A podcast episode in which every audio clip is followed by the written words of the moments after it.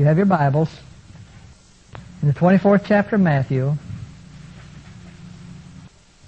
beginning with the 36th verse. But as the days of Noah were, so shall also the coming of the Son of Man be. For as in the days that were before the flood, they were eating and drinking, marrying and giving in marriage until the day that Noah entered into the ark, and knew not until the flood came and took them all away. So shall also the coming of the Son of Man be. Now, what, what was really the problem with the people at Noah's time? What was the problem? What did they have to do to be saved? Go in the ark, that's all. Well, that was real simple, wasn't it? Why didn't they go in the ark?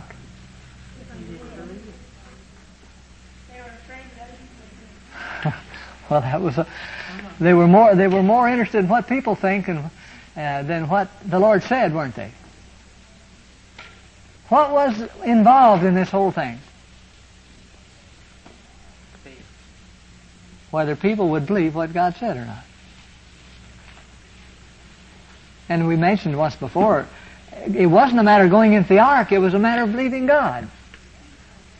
Uh, they just they just didn't believe what God said. Now, and they were busy with things that were all right. The only problem was it kept them from doing what? From going into the ark. They were marrying, giving in marriage, they were eating and drinking, they were just living normal lives. As people were living in those days. Uh, but they were so involved in it, they didn't go into the ark. All right, now it says, so shall also the coming of the Son of Man be.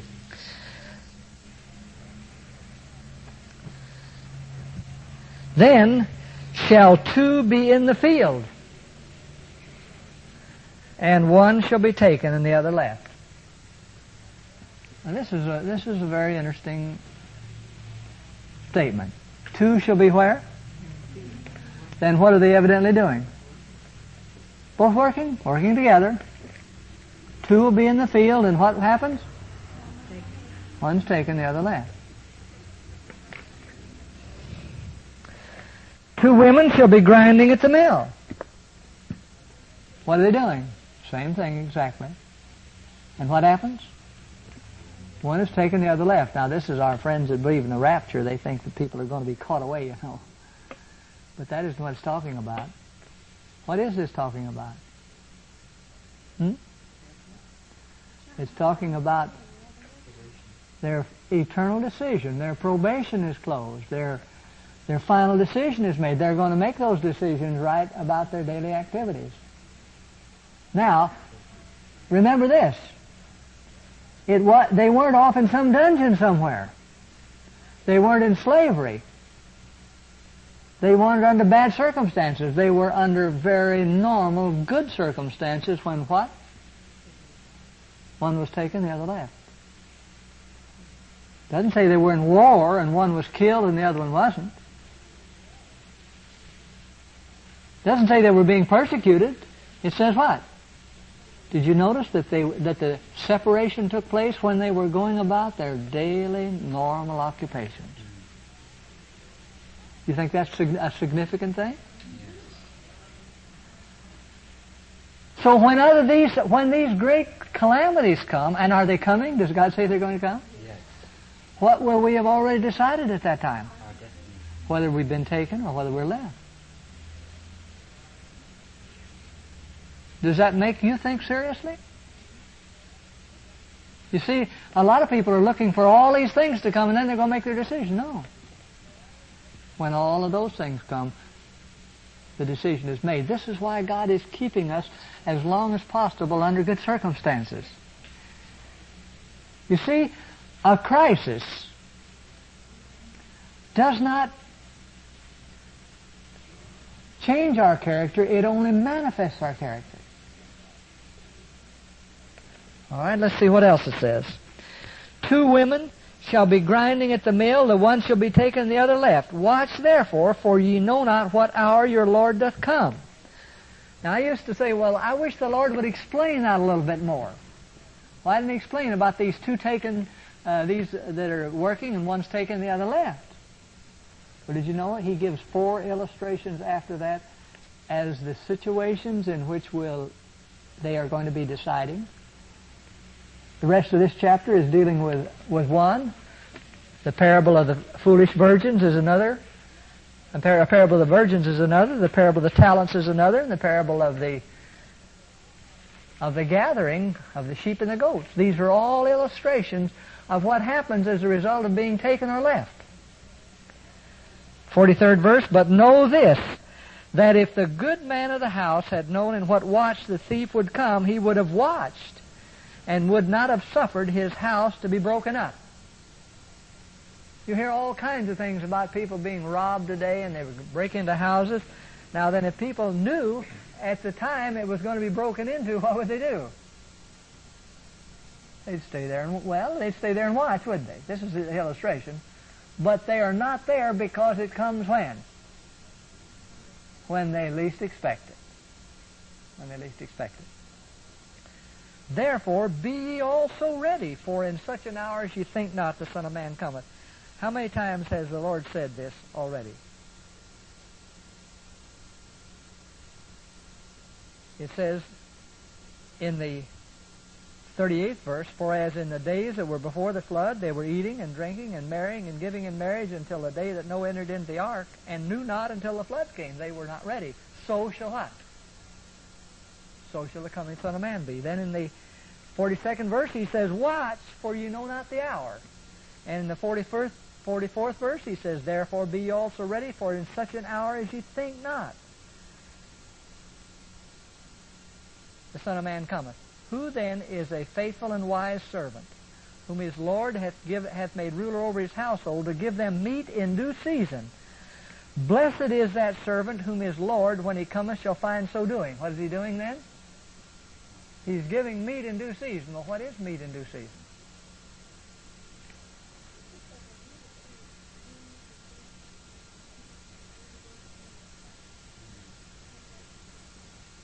It means that we are living and acting and talking as if what? Today is our last day. That's exactly right. There is, yes.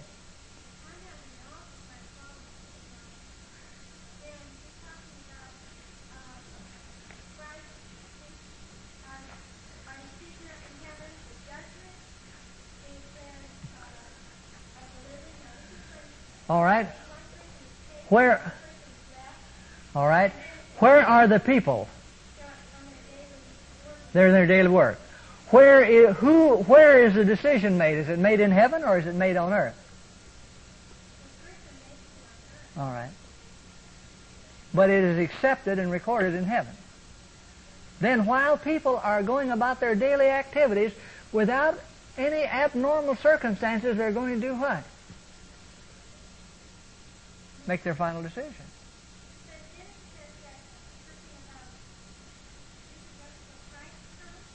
No, this is not when Christ comes. This is before Christ comes. Now, if you'll just if you'll just uh, uh, postpone this just a little bit, we'll get into this. This has to do, you see that the foolish and the wise virgins are tied into the former and latter rain. You've probably studied that. Now, this isn't a class in closing events while we're getting into some things about closing events. The thing that, that this teaches and the thing that it is keeping, keeping people from doing is looking for some great event when they're going to make changes in their lives. You see, uh, I said this, and, uh, and we know it's true. If the Lord had just let a little shower come, what would everybody try to do? Why, they'd have been all over the ark and in the ark. They'd have just covered everything up. But he didn't. He wanted people to do what? Believe. To believe what he said. Now, this says that while two men are working in the field, one will be what? One will be taken and the other left. Taken where? One will be, that means that one is going to be prepared for heaven. Now remember, the second coming of Christ is not suddenly and unexpected. Do you all understand that? Some period of time, maybe months or weeks before, it's announced from heaven the day and hour of Jesus coming. How many of you have studied closing events? Well, most of you. Some of you haven't. There is a deliverance of God's people. I don't want to get off the subject too far, but there is a deliverance of God's people at midnight that the death decree goes into effect when they're all to be completely annihilated. And at that time, this is not the second coming of Christ, this is some period of time before Jesus' coming. And at that time, God from heaven announces the day and hour of Jesus' coming. Now, we don't know when Jesus is coming in the clouds of heaven now, but it will be known. That is not the sudden coming. The sudden coming is when he comes to our name in judgment. I should have brought my books today. I didn't think I would use but a couple, but there's a statement in Patriarchs and Prophets. And uh, if you'll remind me of it, I'll bring it. It's, uh, it says that judgment, that, that the decision, our decision is made here on this earth. And of course it is made here on earth. It's accepted in heaven. There is a point beyond which we cannot return, not because God won't accept us, because we come to the place where we are no longer susceptible to the Holy Spirit.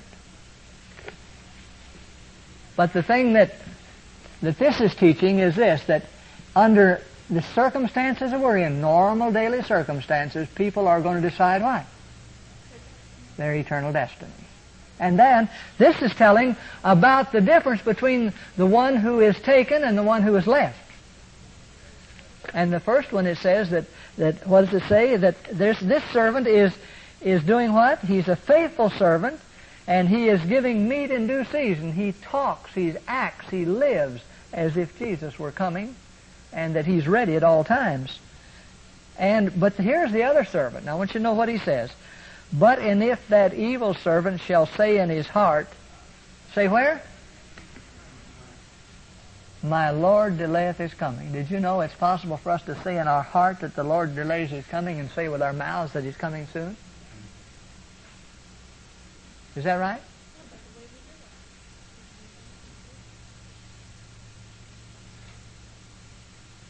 It's real easy to say, Lord, I hope you don't come till I do such and such a thing, or I do so and so.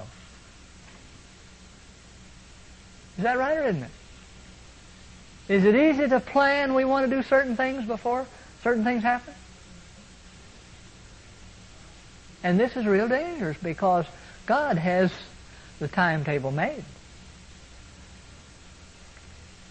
Now, I don't want to leave the impression in all this that, that uh, God goes over us and says, eeny, meeny, miny, mo, and it's time for you to go up in judgment. This isn't the way it works at all. We are going to make our decision and then God accepts that decision. But I want to get to, to the next parable. It says, But and if that evil servant shall say in his heart, My Lord delayeth his coming, and shall begin to smite his fellow servants. To do what? Now does that mean you have to take a sword and do it? Or are there other ways you can smite your fellow servants? You can do it with your tongue, you can do it with, with actions and shall eat and drink with the drunken. You know, you don't have to drink alcohol to eat and drink with the drunken. I've had a lot of young people come to me and talk to me about their own personal experience.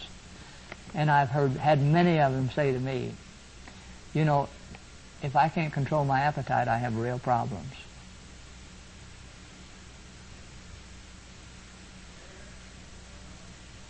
This is the first this is the first victory we're going to have to get.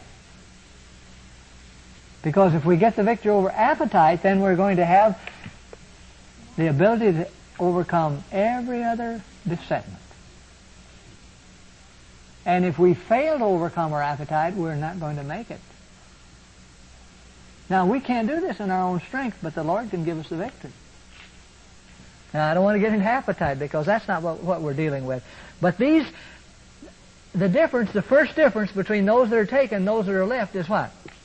One is giving meat in due season. By their lies, by their words, by their acts, they are saying what?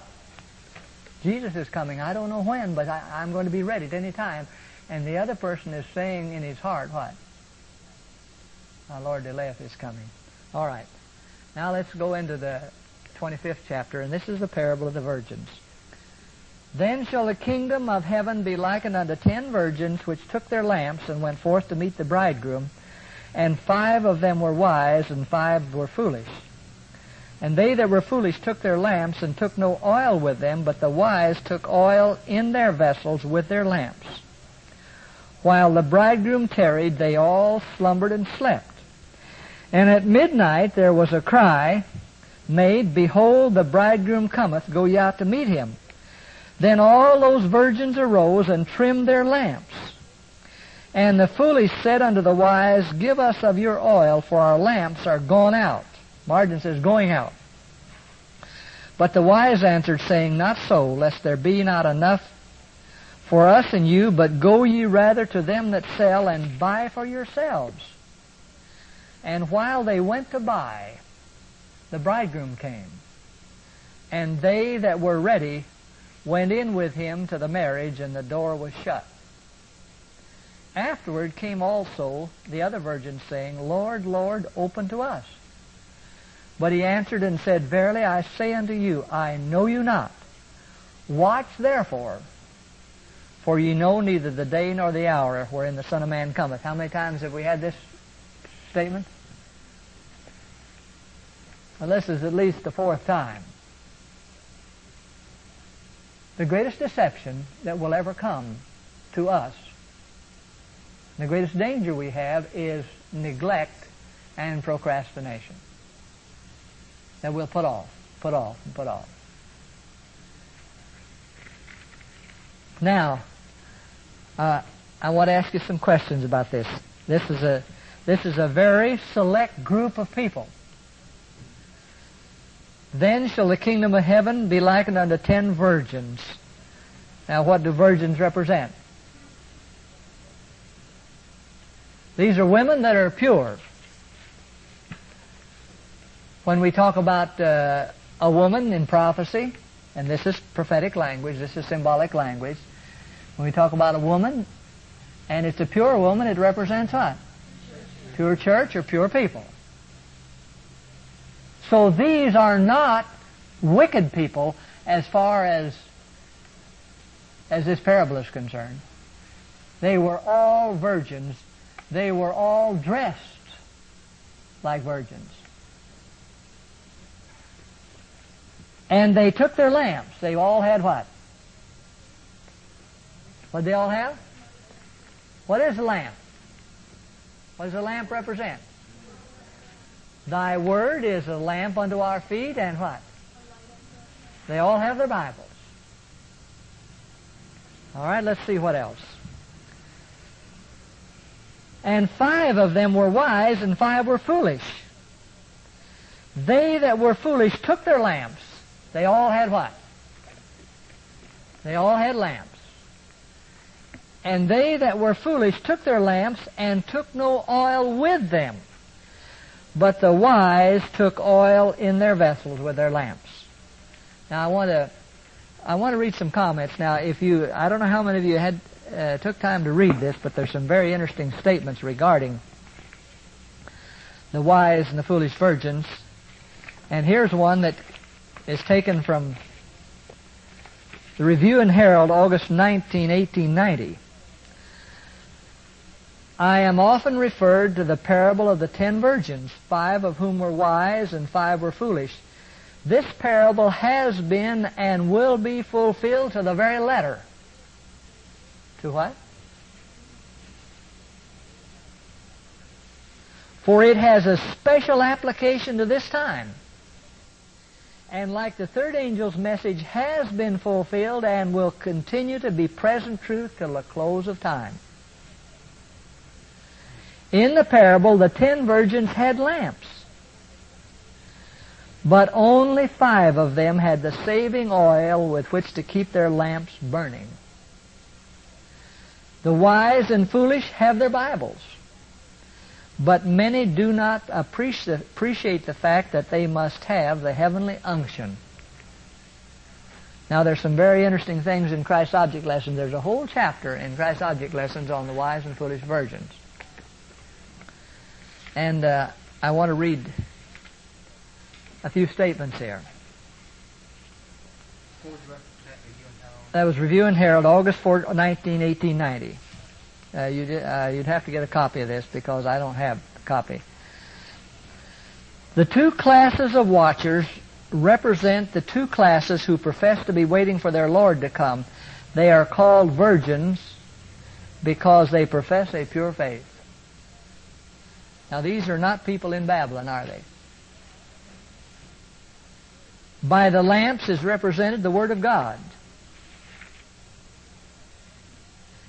In the parable, all the ten virgins went out to meet the bridegroom. They had vessel, lamps and vessels for oil. For a time, there seemed to be no difference between them. There seemed to be what? So with the church that lives just before the second coming. All have a knowledge of the Scriptures. All have heard the message of Christ's approach and confidently, confidently expect His appearing. But as in the parable, so it is now. A time of waiting intervenes, faith is tried, and when the cry is heard, Behold, the bridegroom cometh. Go ye out to meet him. Many are unready. They have no oil in their vessels with their lamps. They are destitute of the Holy Spirit. What is it they, they do not have? The Holy Spirit. Without the enlightenment of the Spirit, men will not be able to distinguish truth from error. And they will fall under the masterful temptations of Satan. The class represented by the foolish virgins are not hypocrites. Yes. They were all sleeping. They were all sleeping. Why the five wives were sleeping? Because that's just the condition the church is in today. The Lord didn't, didn't, didn't just say they were sleeping. He said they were sleeping because what? There was a delay. And I want you to know the best person in the church today is asleep to what God wants them to be. What do you want to ask? I wonder how many of you knew that today is the anniversary of the Day of Atonement in 1844. 131 years.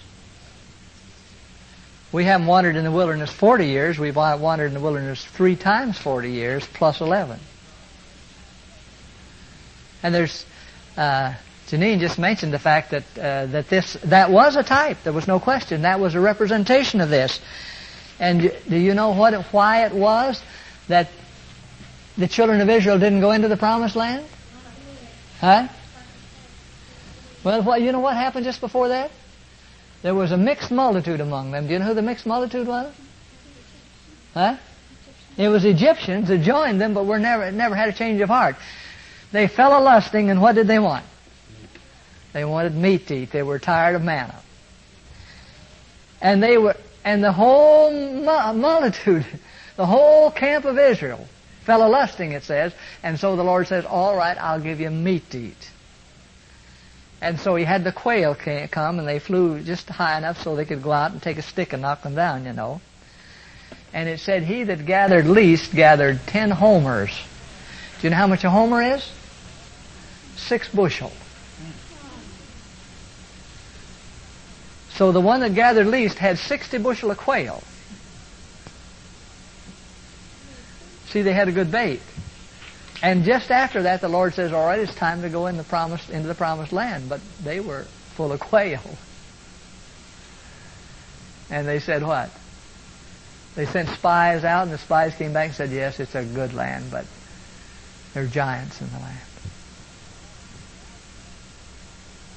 And oh, they had they had a wonderful report of the land, but all of the difficulties. And then what did all the people begin to do? Murmur. Began to murmur. And they said, oh, it's too hard. Except two men. All right? Now back to what, we were discussing. Uh, well, we'll get to some of these points. These five foolish virgins were not hypocrites. What's a hypocrite? What does it mean to be a hypocrite? Says something but does something else. It's a person that knows they're not doing right, but they're go ahead anyway. So the five foolish virgins were not hypocrites. They were not making a profession of knowing better. What was their problem? They were deceived as to their true condition. Now this is the whole tragedy of this thing. They thought they were all right, but they weren't.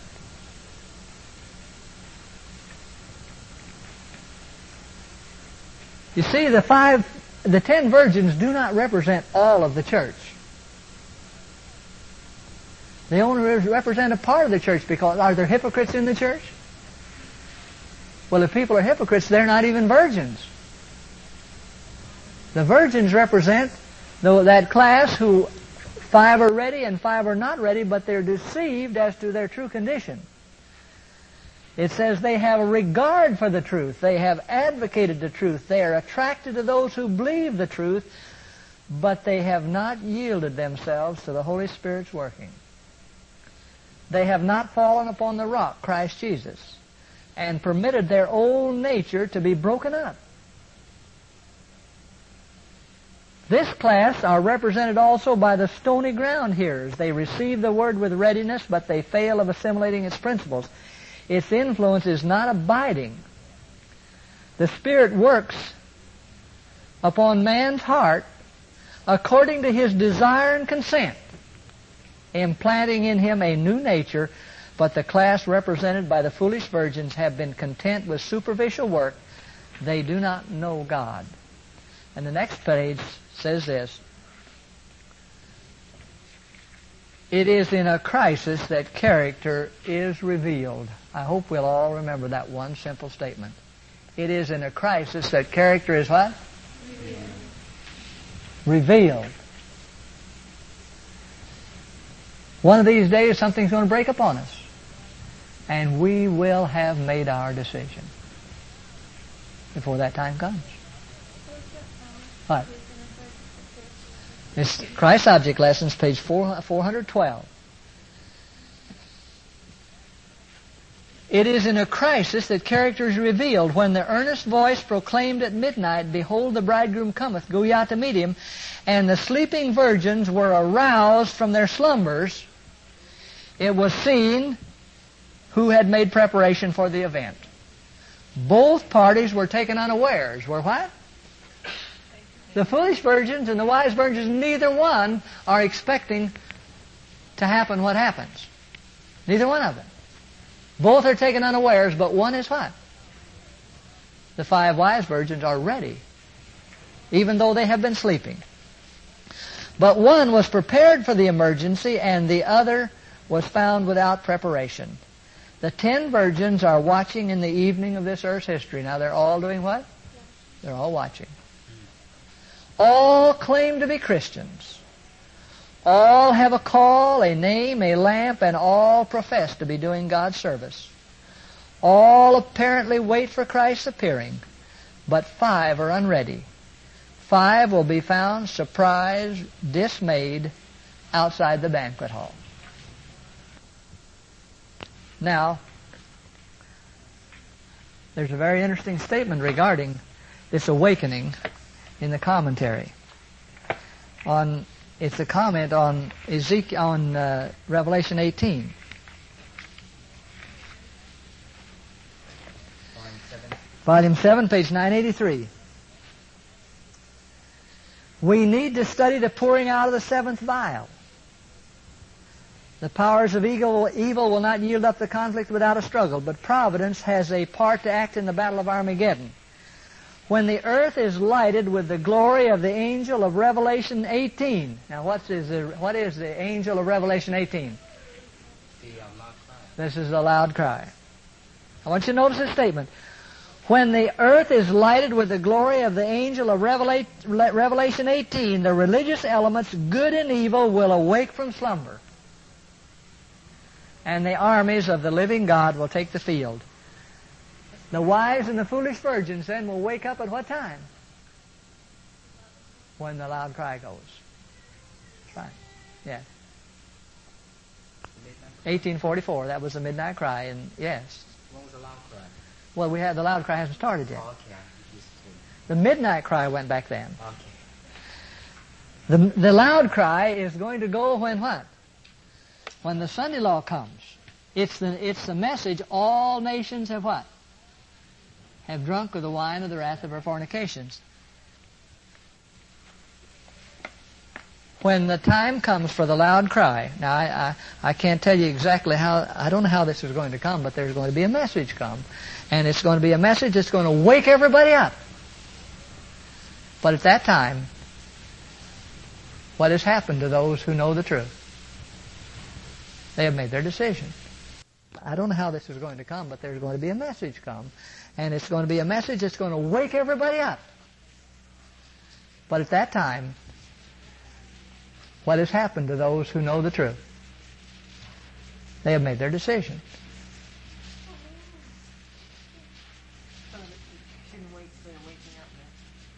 If if we wait for the waking up message, it's what? Too late. Do you all understand that? This is why it's really important. This is why I'm, uh, I want to understand and I want to find out what's going on because a lot of people are waiting for the latter rain. They're waiting for persecution to wake up. Now, this is not the people, there are a lot of people out in Babylon have to be called in, you understand? And they don't know all this. But those of us who know the truth are going to make our decision before the people in the world do.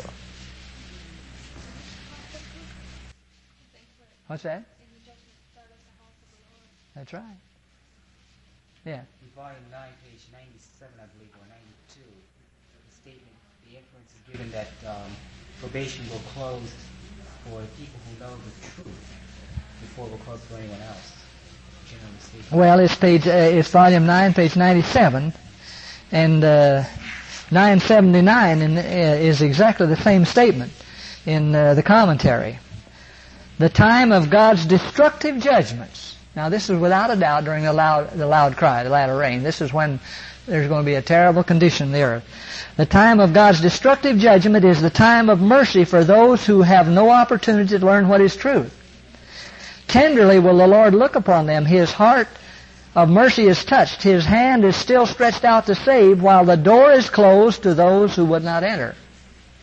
Now, I don't want you to think that God is going to close our probation. He isn't.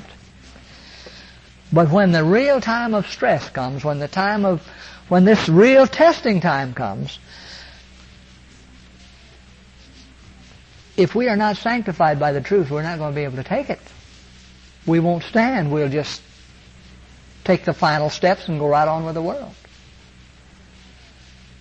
So now is the time. You see, it isn't going to take long for God to finish His work. We talk about finishing work. This can be done very rapidly. His problem is getting people ready to do it. That's why time is going on and on and on, but it's not going on forever. Volume 7, page 979. It was volume uh, volume 9, page 97. 9T 97 is the same reference exactly. Yeah. Now, saddest of all words that ever fell on mortal ear are those words of doom, I know you not. The fellowship of the Spirit which you have slighted could alone make you one with the joyous throng at the marriage feast. In that scene you cannot participate. Its light would fall on blinded eyes, its melody upon deaf ears, its love and joy could awake no chord of gladness in the world-benumbed heart. You are shut out of heaven by your own unfitness for its companionship.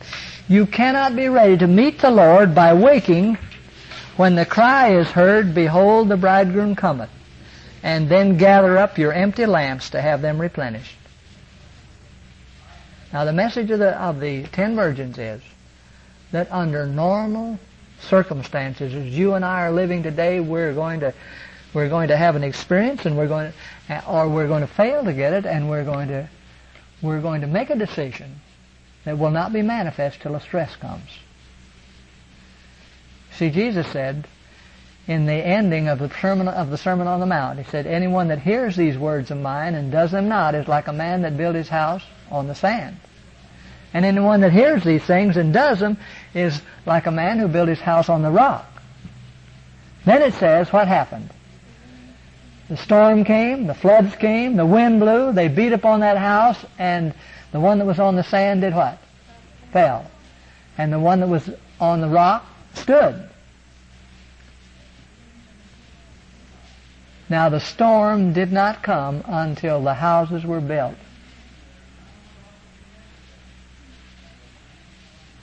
Is that right? And the thing that I am really in, in earnest about myself and about all those that I have anything to do with is the simple fact that we are in these days of peace and prosperity, and this is what it is. We are making our eternal decisions. And that decision will be made manifest when the crisis hour comes. You see, the great majority of Seventh-day Adventists today are waiting for the loud cry to get ready. I know. I I used to believe that. I used to talk about it. They're waiting for persecution. Persecution is not coming until people are ready because it's their being ready that brings persecution. Persecution, page 97 of Patriarchs and Prophets, I believe it's 97, uh, it's anyway, it's a story about Cain and Abel, and it says that persecution is the rage of a vanquished foe. When Satan sees he can no longer control us, then what is what's he going to do? He's going to turn persecution loose on us. But he's not going to do it as long as he can control us. All right, now there's one more thing that I want to I want us to really think about. And this is something that I, I really didn't understand. The only difference between them is the oil and the oil in the vessels. Now, how many of you ever seen the, the pictures of these virgins going along and they had a lamp and they had a, they had a flagon for oil in one hand and a lamp in the other. Have you seen these pictures? Well, now it isn't like that at all. Do you know what the vessel that holds the oil is? What? Well, it's poured out of the vessel into the lamps. You see, they had lamps, and they they had. Now remember, the foolish virgins had some oil because they had lamps, and the lamps were burning. But the time of waiting, they got tired, and they failed to have that extra oil. They all had oil, but they didn't. They had didn't have the extra oil. So when the message came at bright at at midnight, they poured the oil into their lamps from their vessels. All right. Uh, in Zechariah, the fourth chapter, is a very interesting statement. And then I want to read the comment from it, but we'll read from Zechariah first.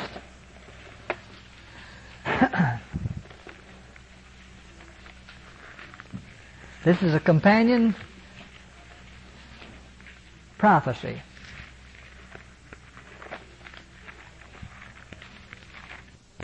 Zechariah 4, we'll begin in the first verse. And the angel that talked with me came again and waked me as a man that is wakened out of sleep, out of his sleep, and said unto me, What seest thou?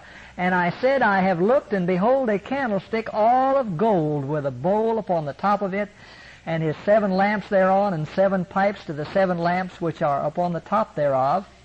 Now where do you suppose he's looking? Where? Where? Up in heaven, that's right, because this is the last day prophecy. And the two olive trees by it, one on the right side of the bowl and the other upon the left side. So I answered and spake to the angel that talked with me, saying, What are these, my Lord? Then the angel that talked with me answered and said unto me, Knowest thou not what these be? And I said, No, my Lord. Then he answered and spake unto me, saying, This is the word of the Lord unto Zerubbabel, saying, Not by might nor by power, but by my Spirit, saith the Lord of hosts. Now go to 11 first. We, don't, we aren't reading it. We just want to study a part of this. Then answered I and said unto him, What be these two olive trees upon the right side of the candlestick and upon the left side of the ca- side thereof? And I answered again and said unto him, What be these two olive branches which through the two golden pipes empty the golden oil out of themselves? And he answered and said, answered me and said, Knowest thou not what these be? And I said, No, my Lord. And he then said he, These are the two anointed ones that stand by the Lord of the whole earth. Now, without a doubt, according to this prophecy, the covering cherubs are the ones that control the oil. These are the anointed ones. Now, the comment on this from the commentary, it's it's page 1179 and 1180 of volume 4. By the holy beings surrounding his throne, the Lord keeps up a constant communication with the inhabitants of the earth. The golden oil represents the grace which God, with which God keeps the lamps of believers supplied. What is the oil? It's His grace. And what does it do to the lamps? It causes them to burn. Were it not that this holy oil is poured from heaven in the messages of God's Spirit, the agencies of evil would have entire control over men. God is dishonored when we do not receive the communications that He sends us. Thus we refuse the golden oil which He would pour into our souls to be communicated to those in darkness. Now how do these messages come? Well, we have them in the Bible. We have the Spirit of prophecy. This is how the message is. These, this is the, this is the testimony of God's Spirit. These empty themselves into the golden bowls which represent the hearts of the living messengers of God who bear the word of the Lord to the people in warnings and entreatings. So what is the vessel that holds the oil? Our hearts. It's not something you carry in your hand. And we pour the, the, the, we pour the oil from the vessel into the lamps. Now, how do we get the oil? Well, it comes from the holy ones that stand in the presence of the Lord. And as we study the Bible for ourselves, the Holy Spirit gives us enlightenment and it, it goes into our hearts. When we give it to others, we have to pour it out of the vessels into the lamp. So it comes from what? Where does it come from? Our hearts. The difference. That's uh, volume uh, 4 BC 1180. You see, if the message is not in our hearts, it will not light the lamps. The difference between the wise and the foolish virgins is that one have empty vessels and the other have vessels full of oil, which represents what? Our hearts. What's that? Vessels represent our hearts. Isn't that what it said? These empty themselves into the golden bowls which represent the hearts of the living messengers of God. So the difference between the wise and the foolish virgins is, is what? The oil in the hearts. And if we do not have oil in our hearts, then we cannot pour it out into the lamps. You know, I spent a lot of my life taking the Bible out and teaching people what was in the Bible, but it wasn't in me. You know how much effect it has? None at all. We can convince people of the truth. And the loud cry, the latter rain, is, is the people pouring out that stream of living oil, the grace, from their hearts through the lamps to the people. Because they're connected with what? They're connected with the candlestick, with the golden pipes.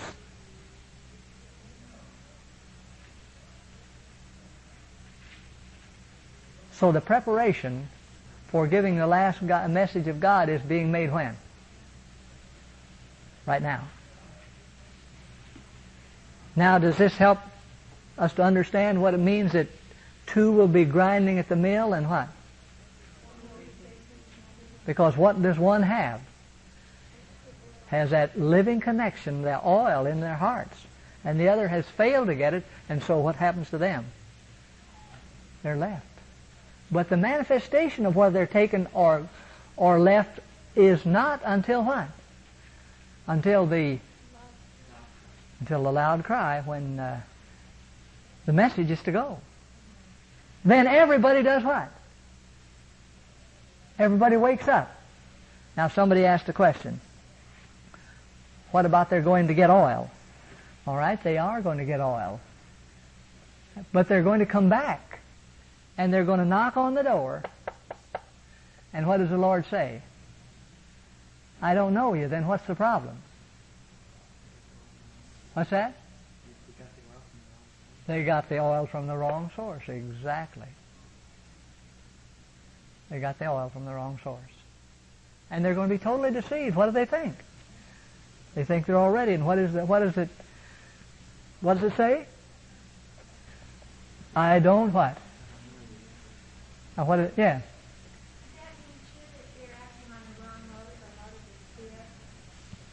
Well, if we don't have the grace of Christ in our hearts, what kind of motives will we have? All wrong motives. Can we have the right motive without the grace of Christ? What can we do without the grace of Christ? Without me, you can what? Yeah. Thought you were asking a question. All right. Without me, you can what? Now it goes on to say, These empty themselves into the golden bowls which represent the heart of the living messengers of God who bear the word of the Lord to the people in warnings and entreaties. The word itself must be as represented, the golden oil emptied from the two olive trees that stand by the Lord of the whole earth. This is the baptism of the Holy Spirit with fire.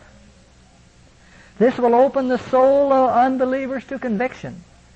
The wants of the soul can be met only by the working of the Holy Spirit of God. Man can do nothing of himself. To satisfy the longing and meet the aspirations of the heart. The capacity for receiving the holy oil from the two olive trees which empty themselves is by the receiver emptying the holy oil out of himself. How do you get oil?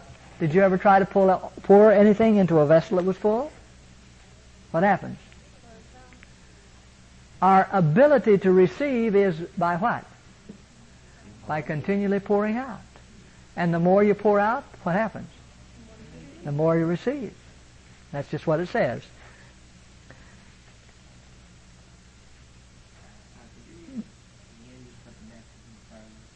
The baptism of fire? Well, uh, there are two baptisms, and uh, the baptism of fire uh, You see, did I say what it was? Read that again? Well, I'll read what it says, yes. It says, the word itself must be as represented. The golden oil emptied from the two olive trees that stand by the Lord of the whole earth. This is the baptism by the Holy Spirit with fire. What happened at Pentecost? What appeared on these people? Was, did they actually see this? Do you think that there's going to be a manifestation of power as God finishes His work? It says, servants of God with their faces lighted up.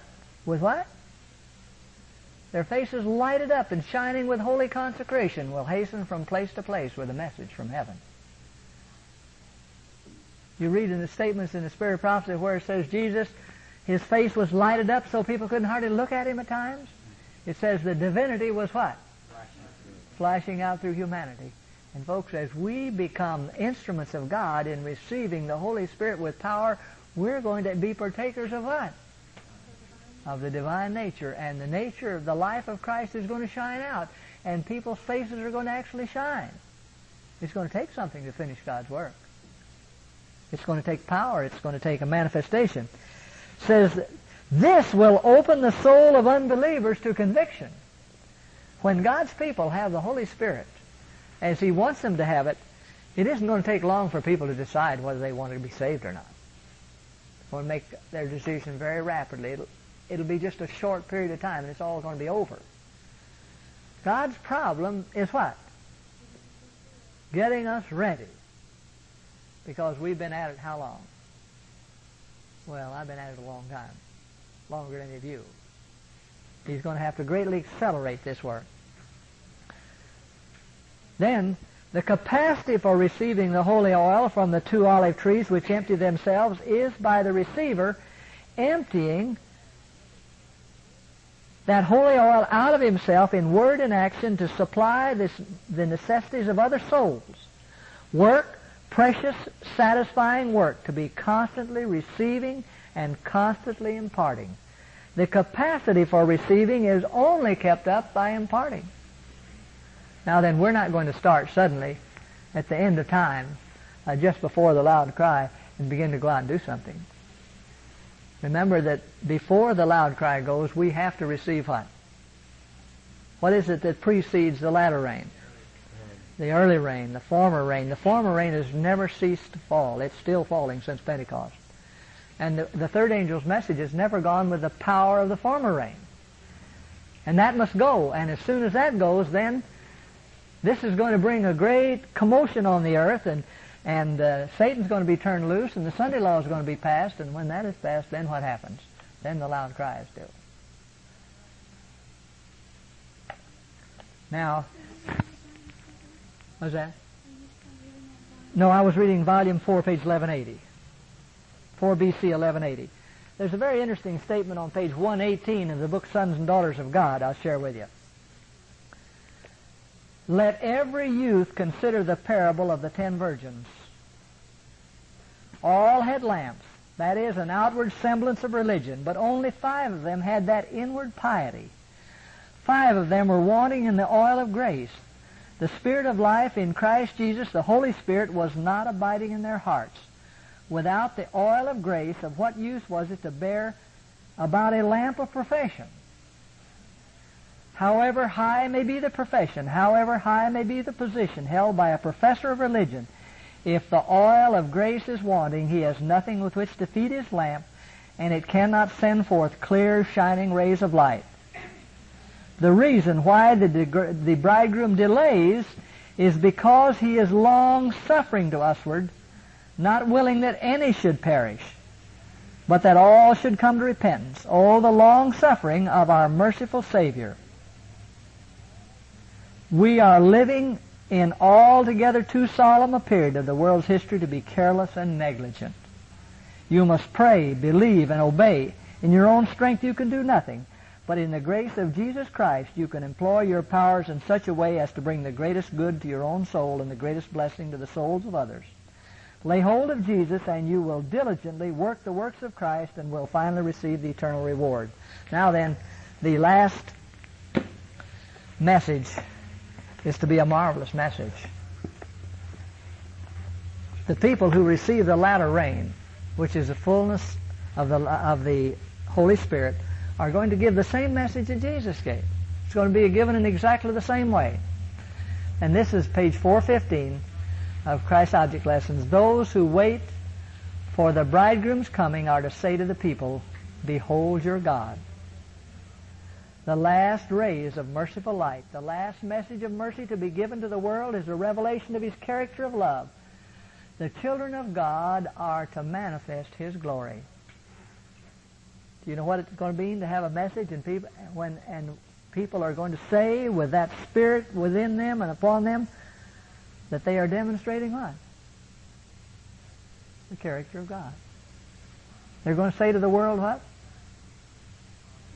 Behold your God. It frightens you to think about it, doesn't it? That human beings are going to be a demonstration of the character of God, just as Christ was. In their own life and character, they are to reveal what the grace of God has done for them. The light of the Sun of Righteousness is to shine forth in good works, in words of truth and deeds of holiness. Now let's go back and review just a little bit uh, on this. Who do the virgins represent? They represent a remnant of God's people because none of them are what? None of them are hypocrites. They're not hypocrites. They all believe the truth. They have a regard for the truth. They look all look alike. You can't tell the difference. And the manifestation of the difference between them is not made until what? till the message comes what? Behold, the bridegroom cometh. Go ye out to meet him. And then it's going to it's going to be manifest who has really had the, the oil where? In their vessels, which is their hearts. And they're going to rise and they're going to give the message. And this message is going to be the greatest message, the most powerful message the world has ever seen. And it's going to make everybody in the world make, take their final decision. So when this is over, every decision has been made. And what is, what is the oil a representation of? The Holy Spirit, which is the grace of Christ. Well, I said uh, at the deliverance. You see, the loud cry is followed by what? What follows the loud cry? The close of probation, the, the time when, when the world closes probation. And then what comes?